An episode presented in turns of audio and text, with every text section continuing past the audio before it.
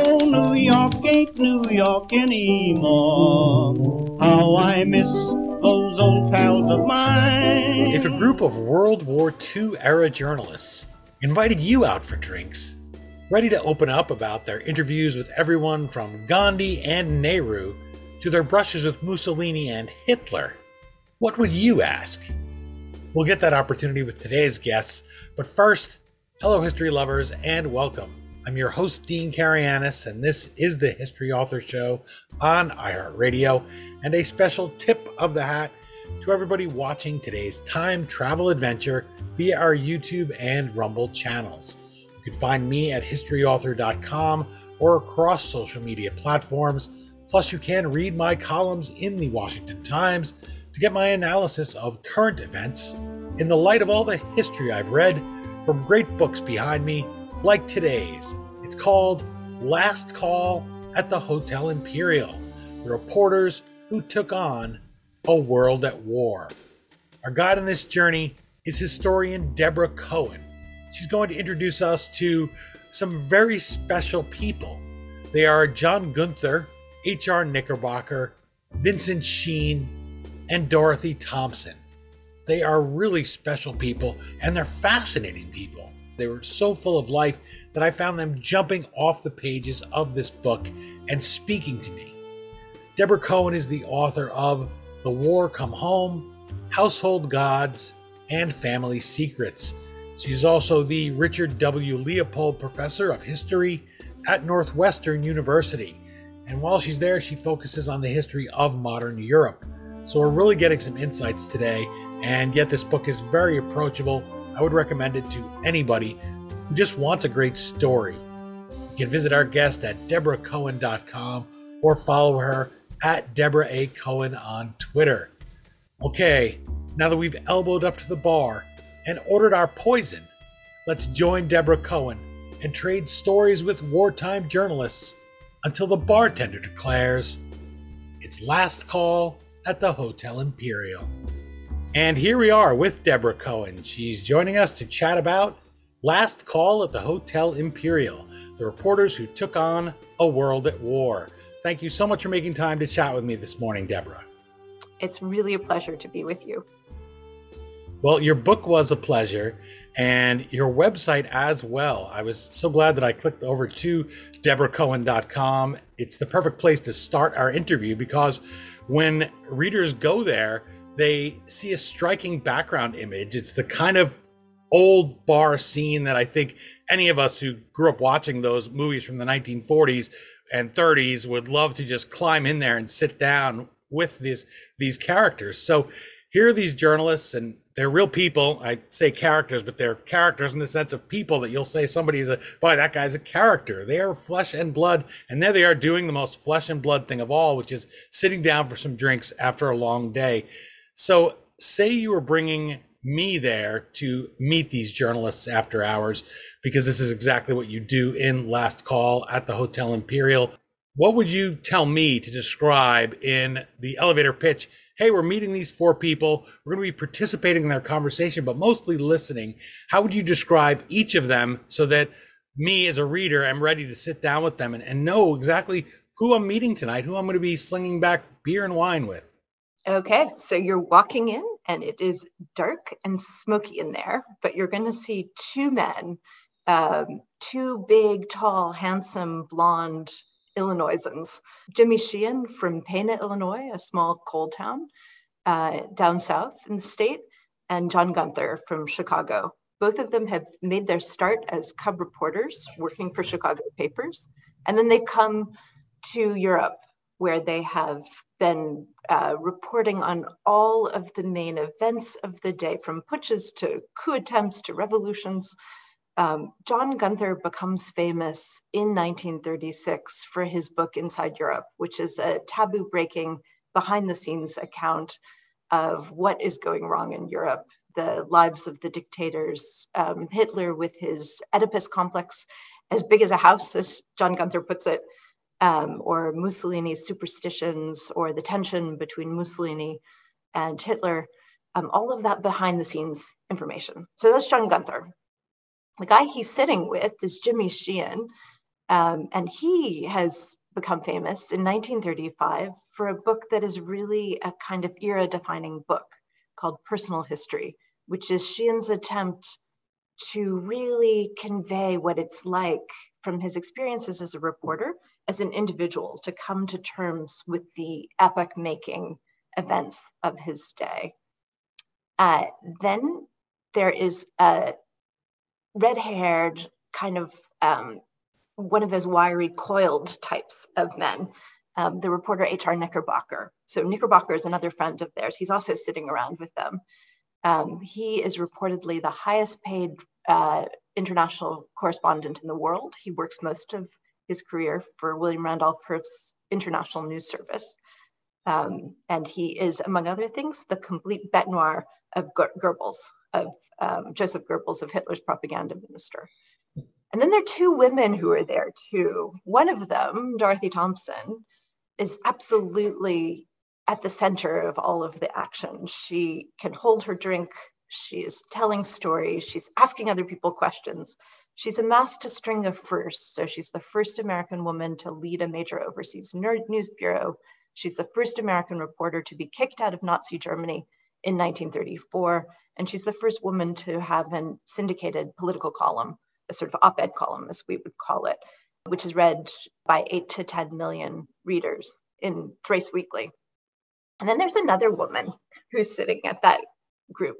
So she, unlike the rest of them, holds back.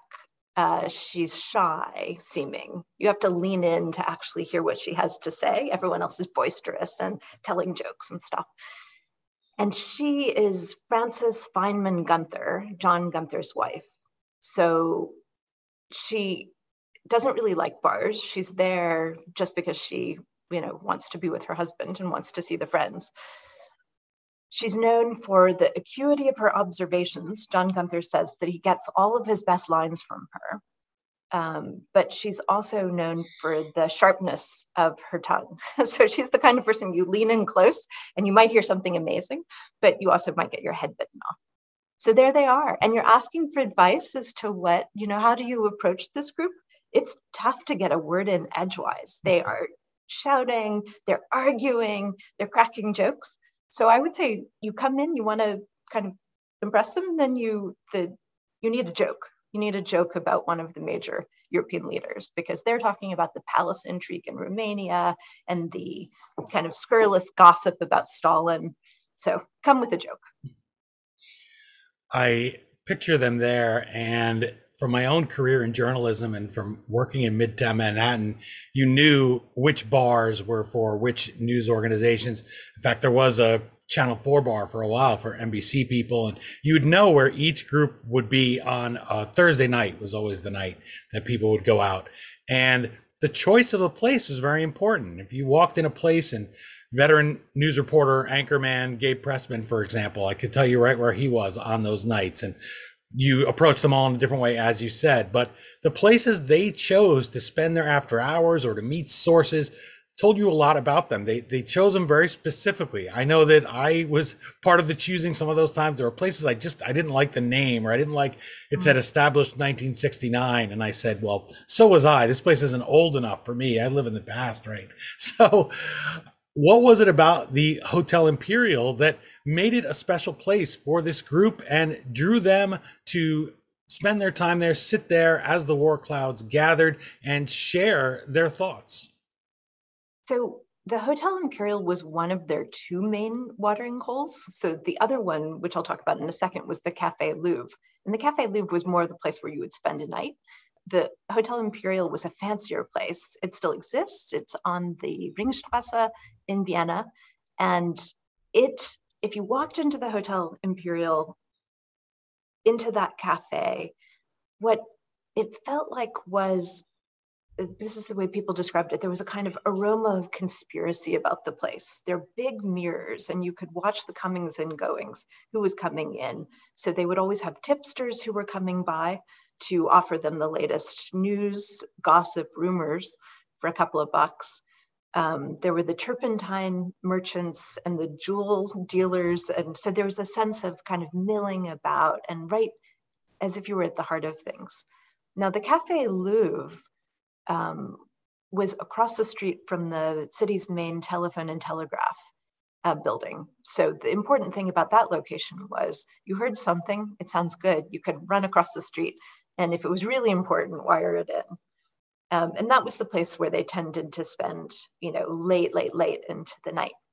That the title of the book also refers not just to the um, reporters who hung out at the Hotel Imperial, but also to Hitler, who um, in after the um, Anschluss, after the annexation of Austria, the place where he established his um, headquarters in Vienna was at the Hotel Imperial. And that was because as a young man, he had been shoveling snow outside, and this is by lore, um, outside, and felt so excluded by the fancy people who were coming in. And so when he arrived in Vienna, you know, the big cars rolling through the streets, that's where he went. Something to think of that connection as well. And you describe the place as something you do in Last Call at the Hotel Imperial. And we all wish that we could climb in there, go back to, say, even the 20s. Things are changing, the whole world is changing, and these men and women are witnessing it technology is something you just mentioned about how they would they would go and you'd have to call in your story. That's very different from today. I want to get to that later. But I want to focus on that 20s period because this is when they are cub reporters. This is when we all know looking back that okay, they have 15, 20 years to maybe really hone their craft before the jazz age ends, the roaring 20s and the good times end with the Great Depression. So who would these journalists have been? How were they learning when they you look back as the author and see them in different places in the world and you know your final destination here is mm-hmm. during the war at this hotel at this other cafe how did they hone their craft how did they get to be sitting on those stools drinking that wine beer liquor in your book so the men, the young men, the three young men, Knickerbocker, Sheean, and, and uh, Gunther, were all cub reporters.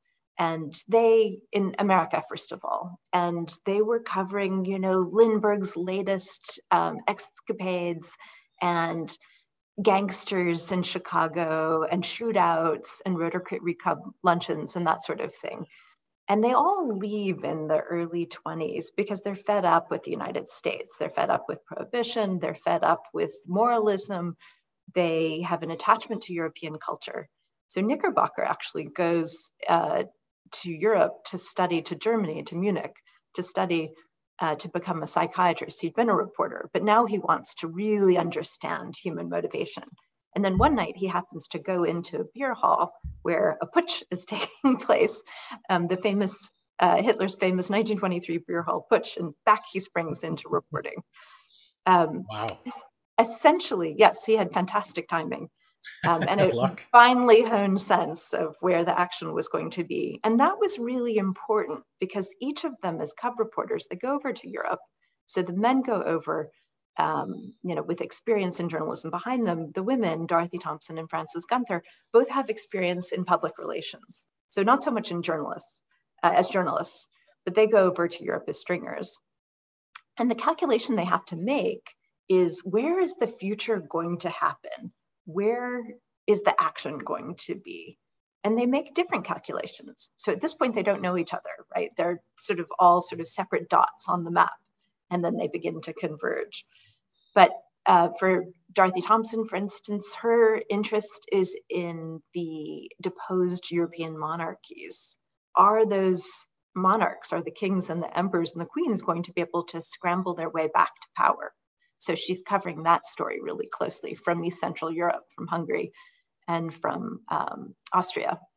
Frances Gunther is entranced by the Soviet Union, by the creation of new men and women there. So she goes to the Soviet Union to try to understand what is communism like in practice. Um, John Gunther has a really finely honed sense of uh, dictatorship. And at a point when people are still talking of, that are still believing that the main story of the post-war period is going to be the establishment of democracies, right? Democracies carved out of the rumps of the fallen empires. Gunther writes to a girl he's trying to impress to say, actually, the real story is not democracies, but it's dictatorships. There are dictators rising all over the world, all over Europe, Romania, Italy, um, Hungary. uh, Greece, Turkey. That's the story. So this is in 1926, right? Incredibly prescient. Um, Jimmy Sheean is really interested in anti-imperial movements. So he goes to Northern Africa, where the Rifi peoples are in a pitched battle um, to throw off the yoke of French and Spanish uh, imperialism. So they all choose different places. And then, as I said, events begin to converge. Like that you're able to go on this trip with them here and follow them through their lives. It always feels a little bit seedy and exciting, right? I know your future and I get to follow you in doing it.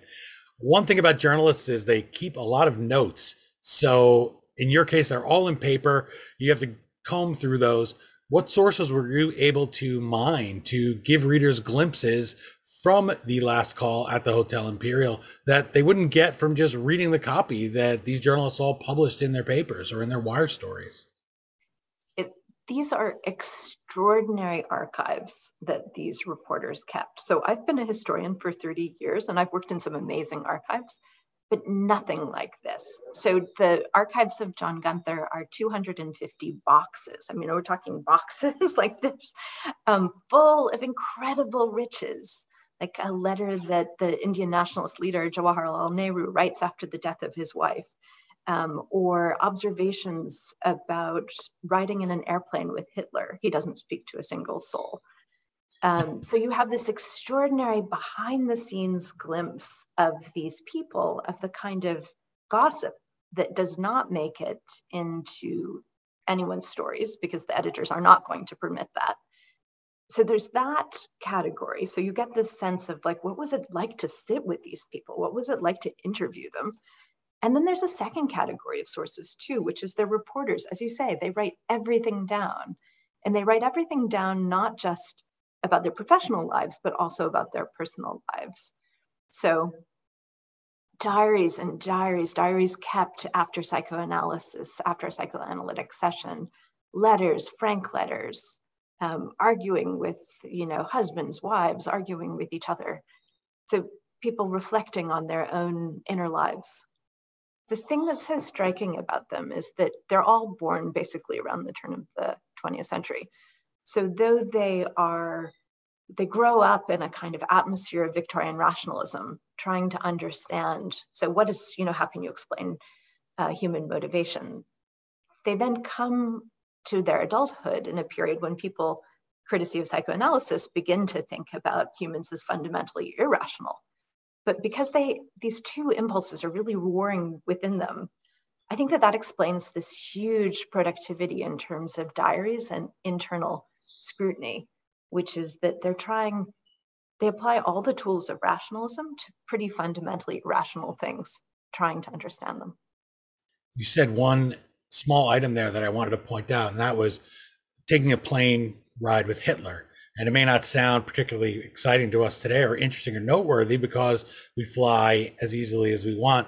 But in those days, that's something that Hitler uses as an innovation when he's preparing to take over Germany to build support, something that David Pietrusza discussed with me in our interview about his book, 1932.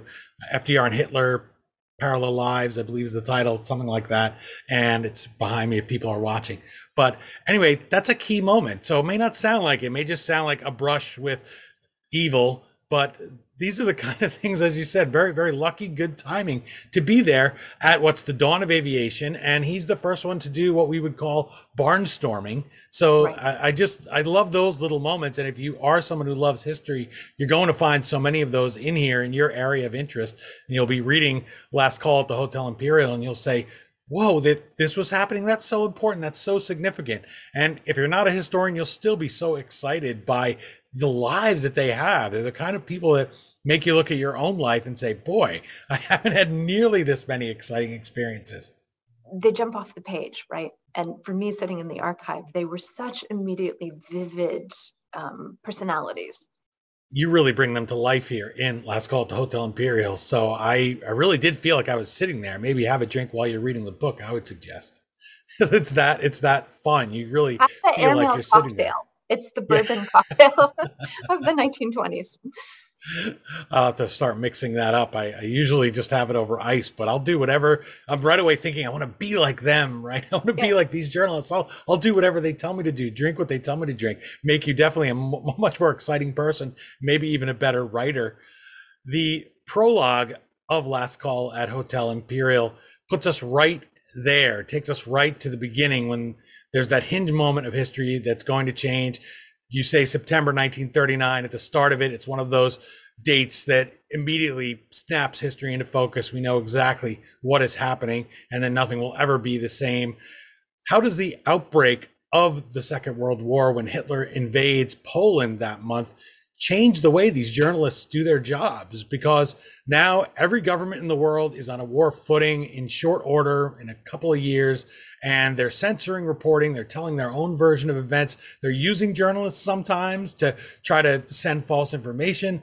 And then you have fascist and communist governments who have no reservation about shooting someone who paints a portrait that they don't like in the newspaper. So, how does the outbreak of war change? Is there a break for them, just as there is for the whole rest of the world, when you hit September 1939 and the tanks roll into Poland? So let me first of all, yes, it's a great question. Let me first of all put you on that boat that begins the story of the book, which is it's Knickerbocker, the red-haired Texan, and John Gunther, who were boarding a boat called the New Amsterdam. It's a neutral Dutch liner. You want to take a neutral boat across the Atlantic in September, late September of 1939. And they are uh, at that point some of the best known reporters in the world. And I want to leave a little bit of suspense to the story. All I want to say about uh, this, and it comes back to censorship, is that Knickerbocker um, has become Goebbels' enemy number one, and he is literally bang for Knickerbocker's blood as Knickerbocker is boarding that ship. So, censorship. So, American uh, reporters continue to work after the outside of the Second World War. They continue to be able to work because America too is a neutral country in Berlin and in uh, Mussolini's um, Italy. Um, are the figures at the heart of my book, though, have already long since burned their bridges there. So Knickerbocker's tossed out of Germany. John Gunther is on Hitler's um, black book list of one of the people to be um, arrested and probably killed at the invasion of Britain. Um, uh, Dorothy Thompson, as I said, kicked out of Germany. So their lives have already veered, you know, the, the number of places where they can actually report from is becoming more and more constrained. Or as Jimmy Sheean says, they've had a lot of horses shot out from under them. Um, censorship for them then becomes most acute, not in the um, authoritarian countries, but actually in Britain itself, where they are reporting on the Blitz. And there are all sorts of rules about how to report in the Blitz, and they're constantly engaged with the censor and things like you can't report on anti aircraft systems, despite the fact that Germans are producing communiques about them. Everyone knows about the British anti aircraft systems. But Jimmy Sheean, who is literally sitting out there on the Shakespeare cliff reporting on the dogfights between the British and the German flyers, has his stories cut down by the British censor to say a hardy battle ensued. and he says, painful. Yes, right. People are going to say, I'm an idiot. All it can say is a hardy battle ensued, or there was a fierce engagement, or something like this, in the place of all of his brilliant description. Um, so, of course, there, everyone's room for maneuver becomes constrained. It's extraordinarily difficult to get into Nazi occupied Eastern Europe to actually do any reporting. By the time that John Gunther returns to, to Italy in 1943 for the, for the invasion, at that point there's a kind of pool system that's enforced. So you don't get credit as a single reporter, you're really funneling everything out to the pool. Tough time to be trying to do your job and try to write well and report what you see. You think about it, risking your life. It's not an easy job. And then they're telling you some I'm immediately again on the side of the journalists here in your book, Last Call at the Hotel Imperial. And I'm thinking to have some hack who knows nothing about writing or reporting is now going to presume to edit their work. I'm, I'm offended in the past, even though I understand the need for secrecy and whatnot. It, this is how you'll feel when you pick up this book. You feel invested in it. And we're getting something that is beyond what they call news, right? They call news the first draft of history. And I wanted to ask you how the work of these four American journalists helped shape the way that people back home across the Atlantic viewed the conflict, especially in light of those obstacles put in their way by censors, and also how it shaped how we see it today. To quote your subhead, they took on a world at war. How did their first draft of history and now the behind the scenes look that you give us in Last Call at the Hotel Imperial change the way that history records that conflict? Yeah, it's such a good question. I think that so they are a very small number of people fundamentally funneling the news for millions of readers. And so that's the first thing, which is that from the 20s and the 30s, that they are the people who are really shaping how stories like the rise of the dictators or the rise of colonial, anti colonial insurgencies are getting funneled back to America. So, as Jimmy Sheean says, the Ebro River, the river in Spain, runs through the Thames. So there's a connected world. And that's the point that they try, keep on trying to get across to their readers. And I should say, and I think this is really important, these are these journalists do not come from the East Coast or from the Ivy League. They grow up, many of them in the American heartland. They grow up in small towns. This is true in general about the foreign correspondents of that era, right? Uh, they come from Velva, uh, North Dakota, like Eric Sevareid, um, or Murrow from the West Coast, Knickerbocker from Texas. So they have a really finely tuned sense of what their fellow citizens want to need, want to know, and need to know. So that's the first thing, which is that they're they're kind of looping America into a kind of global information system. And then the second thing, and this is true not of all of them because they argue about this internally, but Dorothy Thompson, Jimmy Sheean, and H.R. Knickerbocker are absolutely beating the drum for American intervention in the Second World War.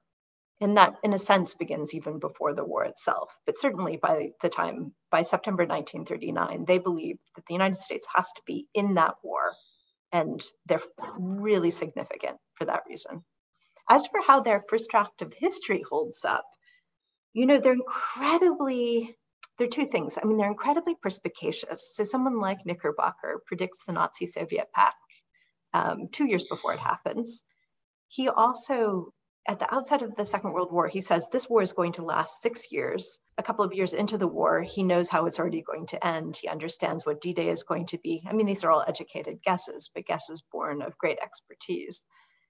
So there's that. They're perspicacious, but they're also trying to figure stuff out. And the first draft of history is doing something like trying to understand what dictatorship actually is. What is modern dictatorship? now that's kind of a settled question. We have ways of, we have, you know, it's the control of the free press, it's the suppression uh, of dissent, it's violence, it's ex- expansionism, it's aggression. Now we know those things, but they didn't. And so trying to understand are the dictators going to destroy each other? Maybe the democracies can just sit on the sidelines and watch Mussolini and Hitler fight it out because it's far from obvious that they're all that they're going to be on the same side. People questioned it even here in the United States. There's Gabriel over the White House. They're screening it in the White House, and it's basically a public service announcement for fascism. And there's people who wanted him to take the New Deal further, and there are people who said, well, we need to do away with the Constitution, and we need to just have one man in charge doing everything. And as you're saying, you hear this echoing throughout history always that people want the man on the white horse, the strong man. So this is happening everywhere. There's 12 democracies left in the world at the outbreak of World War II, right? So these journalists are also fighting for their own survival here as they are doing their reporting. It's not just that they're doing a job and they're going to go home safe at night and they're going to get an Osgood award at some point. They're they're really they're really reporting and trying to inform people because it's going to be important to their way of life. Absolutely. It's existential for them. As Knickerbocker says when he resigns from his job at Hearst, uh, because Hearst himself is an anti interventionist, um, Knickerbocker resigns in 1941 and says journalists of all categories of people have more reason to fight Hitler and his crew. So you're absolutely right. They view what they are doing as a core principle of democracy, and that's what they're going to defend. You're enjoying my conversation with Deborah Cohen. She's author of Last Call at the Hotel Imperial The Reporters Who Took On a World at War. You can visit her at deborahcohen.com. Be sure to see that great background image, give you a thousand words worth, probably more than that. Good writers even take good pictures. And you can also visit her at Deborah A. Cohen on Twitter. Susan Pedersen, author of The Guardians, The League of Nation, and The Crisis of Empire, writes of Last Call at the Hotel Imperial.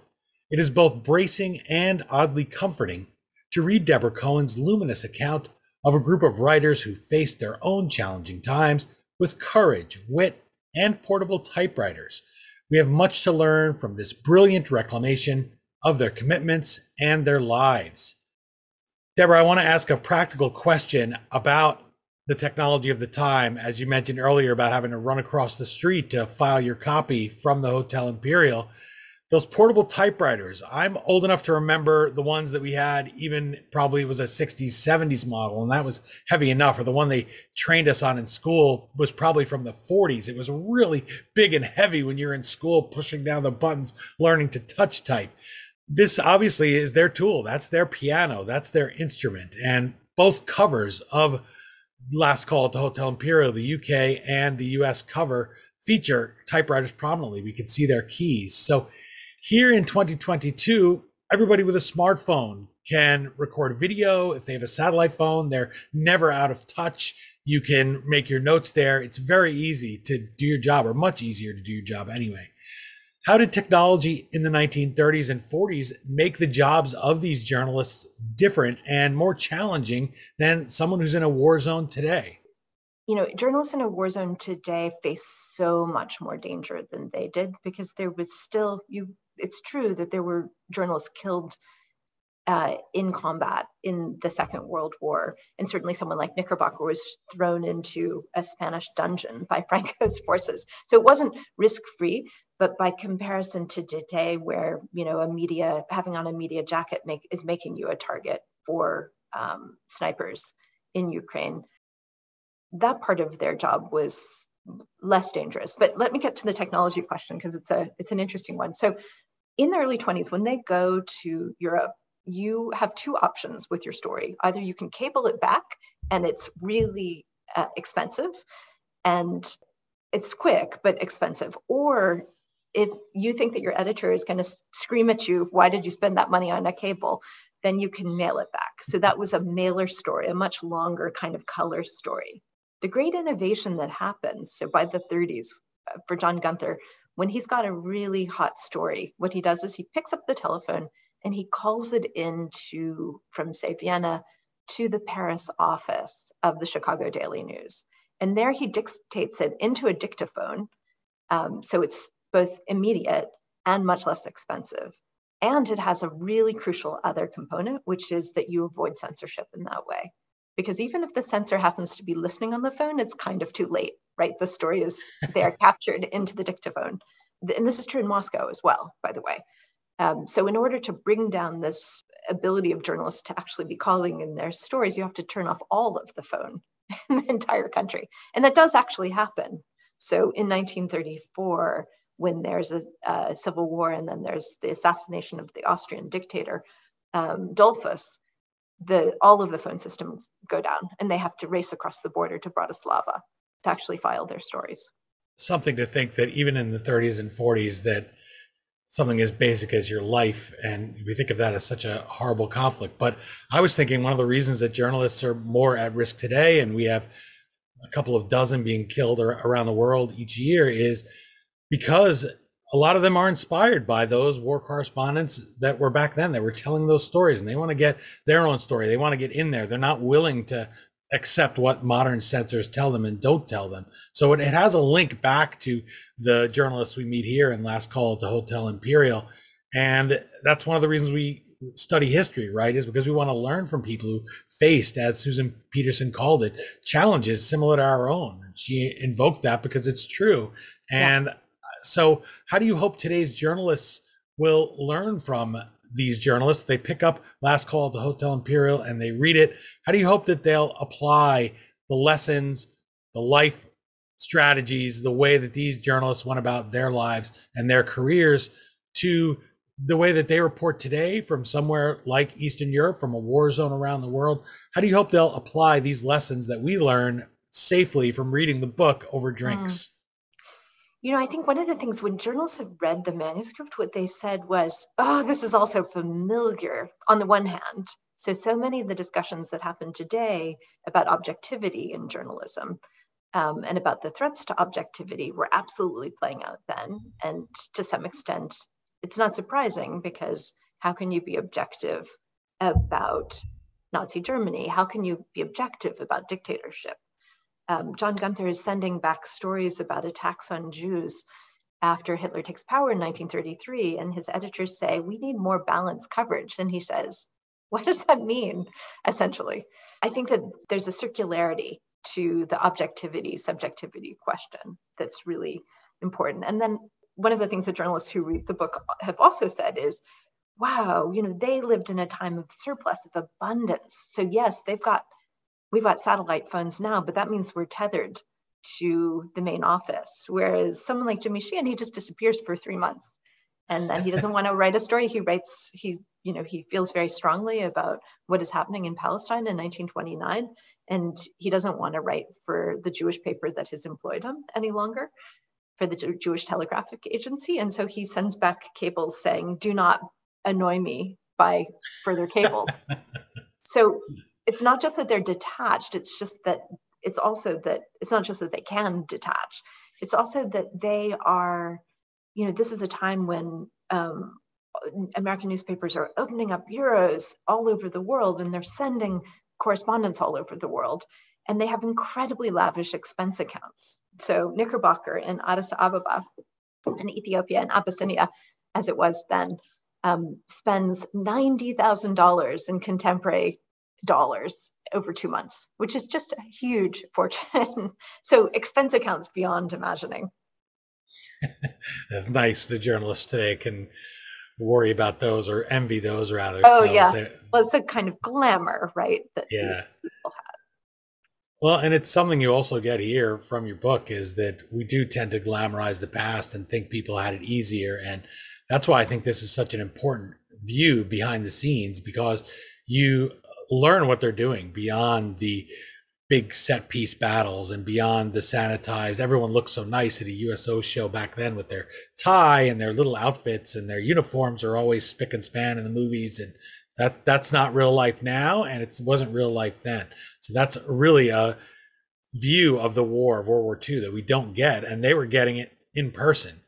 That's absolutely the case. I mean, their job was behind the scenes, and because they had such extraordinary access, and part of what they're doing really is trying to figure out what's going to happen next by sitting down with Mussolini, say, or Hitler, or Gandhi and Nehru. Um, so they or Trotsky. John Gunther travels on a paddle boat to from Constantinople to the island of Prinkipo to interview Leon Trotsky. They're able to tell us what an incredibly smart and discerning person at the time, knowledgeable person at the time, kind of imagined the future to be. I like the idea that you have cameos in the book, and that's something I wanted to mention about Last Call at the Hotel Imperial because historical figures that we know from the time, it's easy to caricature them. And this reminds us that they were flesh and blood. For instance, Dorothy Thompson, she's married to Sinclair Lewis.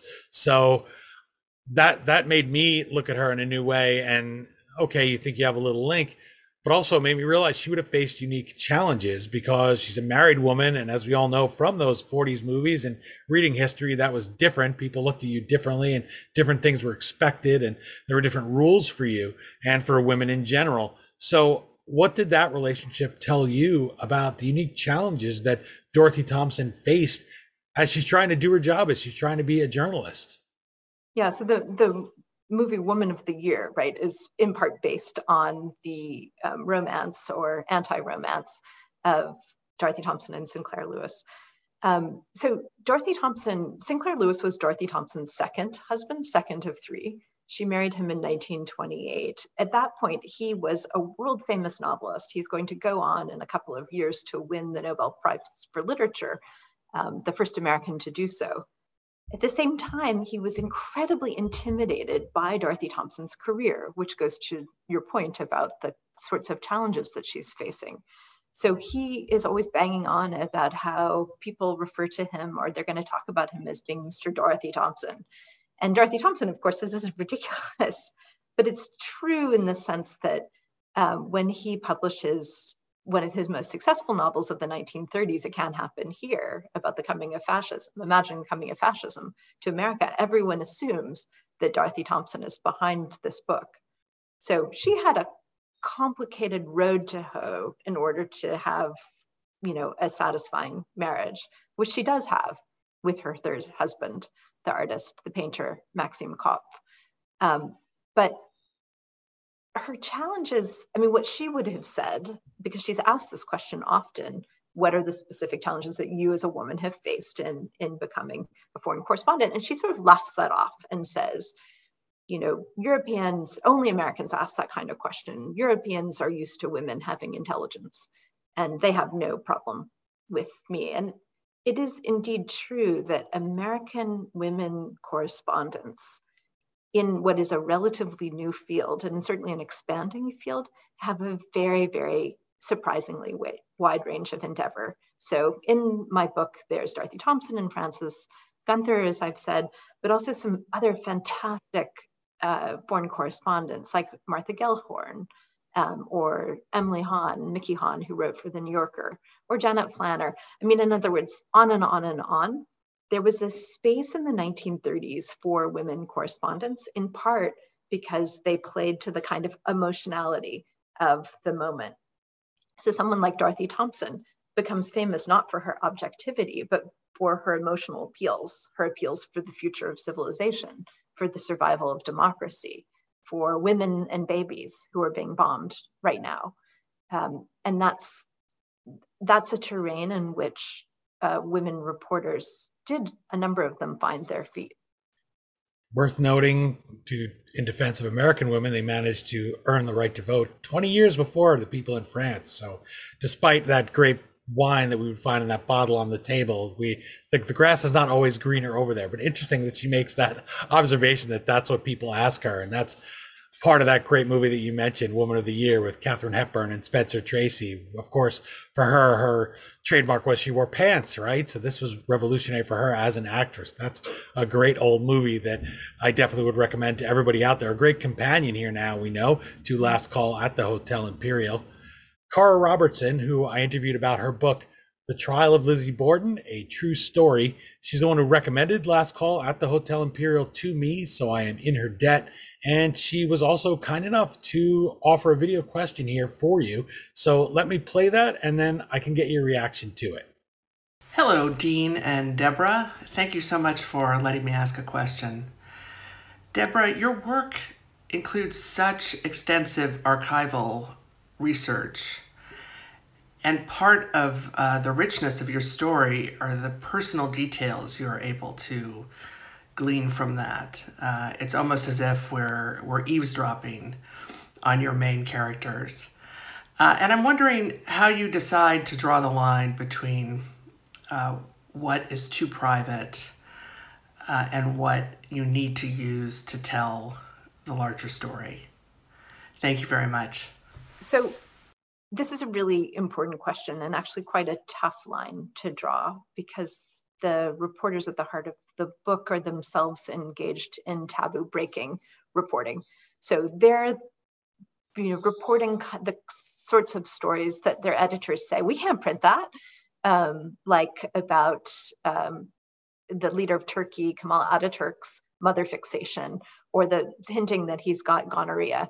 And that is just not a fit subject for printing. So they themselves are pushing that line, and that's part of what John Gunther does in Inside Europe is he reports uh, these kind of pen portraits that are gathered from all of the things that people that reporters are saying to each other in bars like the Cafe Louvre or the Hotel uh, Imperial or the Hotel Adlon in Berlin.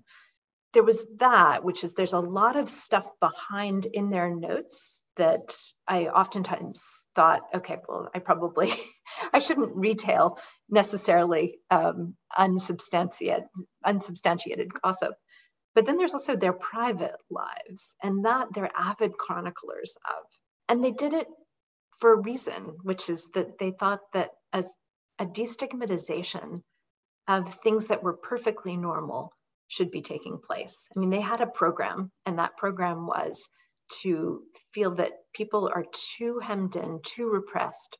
Part of the situation that has gotten us into the turmoil of fascism and dictatorship is that people cannot express their deep human emotions. And instead, they, you know, follow leaders like Hitler. And so they engaged in really frank memoir writing and published very frank memoirs. So Vincent Sheean publishes what's thought to be at the time the frankest memoir of a marriage ever written about Dorothy Thompson and Sinclair Lewis um, in 1963. Or John Gunther publishes his taboo breaking um, 1949 Death Be Not Proud about the death of his son, Johnny. So the rule I set for myself then was to write, to include only those kinds of intimate and private details that were necessary in order to sort of sketch out the worldview and what what happened to them actually as a group. Um, but as I oftentimes joke, I could also write a totally second separate book about prostitution in Britain, um, Europe, and America. So there's a you know these are incredibly incredibly rich and revealing archives boxes and boxes and boxes it sounded like. So you deserve a compliment just for being able to get it all down into a narrative that's enjoyable to read but also you have a responsibility as, as, a historian to not get too close to your subjects. And i know there's a couple of books here on the shelves behind me that i'd read it and i would say boy this person is just what you were saying there's no balance legitimately in my case or you're too close or you say well people talk about this part of grover cleveland's sex life but I, we we don't need to get into that and i'd say well uh, not that I want to read about Grover Cleveland's sex life, right? This makes me sound like a really weird person, but I would like some analysis in hindsight of history of what this guy really was thinking that he marries his young ward or he raises from a baby.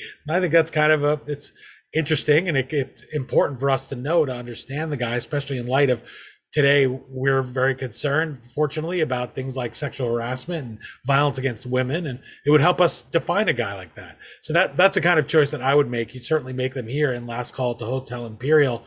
It is last call for us so i want to close by asking you to make your pitch why should readers who are fascinated by this period of the Second World War and the years leading up to it, or even ones who just want to read a great story, who want to reach behind the scenes, fans of Katharine Hepburn's work, why should your readers pick up this book, or why should people who are readers pick up your book and become your readers and enjoy Last Call at the Hotel Imperial and meet these four intrepid journalists?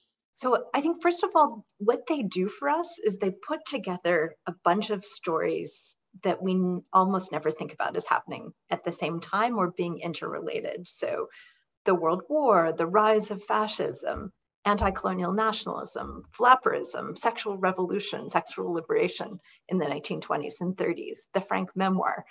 And you can see by living through these years with them, which is what the book really tries to do, how those things are connected. So Jimmy Sheean said Hitler was the only person who saw the world as a whole. But of course, he also thought that the journalists too saw the world as a whole. And then I think the second reason is that they as I said before, they're indelible people. They really jump off the page. There's something urgent and existential about them. Yes. And you, because they write so frankly about themselves, you can actually get a glimpse of their dilemmas. And then I think the third reason is because their dilemmas, dilemmas unfortunately are not so far away from our dilemmas, which is we too have seen the barriers between major geopolitical events like war in Ukraine, uh, among others, collapse the boundaries between people's private lives and their lives in public. And that's exactly the dynamic that these reporters are trying to capture. You know, what is the relationship between um, how does one person change the world? What is the relationship between a marriage and an empire? They're trying to grapple with the boundaries between their own personal lives and the lives of people many, many miles away from them um, and their place in world historical events. And I think that that's unfortunately our lot too. Well, it is an excellent book, Deborah Cohen. I'm so glad that you introduced me to these journalists. It's the kind of book that I'll say sometimes that it scares me not to have read. And I had another book that I read last year that I recently described that same way. It makes you richer, makes you look at the world in a different way. And for somebody who's read and watched and learned as much about World War II as myself, that was no small accomplishment by Last Call at the Hotel Imperial. I really appreciate you joining me today, introducing me to them, bringing me to that bar where I didn't even have a headache the next morning. I just felt really good after I met all of them. So I wish you the best of luck with this book. I hope everyone will pick it up, get these unique perspectives on this conflict and just a human story. It is really enjoyable. You'll be so glad that you checked in at the Hotel Imperial. Thank you so much for having me on the show. I've really enjoyed the conversation. Again, the book is Last Call at the Hotel Imperial The Reporters Who Took On a World at War. As always, you can find the Amazon link to purchase your copy at the historyauthor.com page for this episode. By buying a book through us, you help keep the flux capacitor on our time machine humming like usual. My sincere thanks to Deborah Cohen for joining us today and for introducing us to these four incredible journalists. They chronicled some of the darkest but most exciting moments in the 20th century, as well as turning that spotlight inward at the human condition. I also have to thank Cara Robertson again, the author of The Trial of Lizzie Borden, for pointing Deborah Cohen my way. Please do check out our interview in the History Author Show archives. If you enjoyed watching this conversation, please do subscribe at our YouTube and Rumble channels for future journeys in the Wayback Machine. By the way, there's over 250 such adventures archived at historyauthor.com. Please do go there to check them out. I'm sure you'll find something you like, and you can also navigate from there to all my social media accounts. You can find my radio interviews on other shows, as well as my Washington Times and other opinion pieces. I even had one in the Jerusalem Post recently. You'll find them all published right there. That's it for this installment of the History Author Show. I hope you'll join us for our next all new interview right here on iHeartRadio or wherever you enjoyed this journey into yesterday. Until that next trip into the past together, on behalf of Deborah Cohen, Thanks so much for time traveling with us today, and have a great week. We still call it Broadway, but what's in a name? Take it from Georgie, it isn't the same. On the east side, west side, things ain't like before. There are tears in the eyes of the regular guys. Oh, New York ain't New York anymore.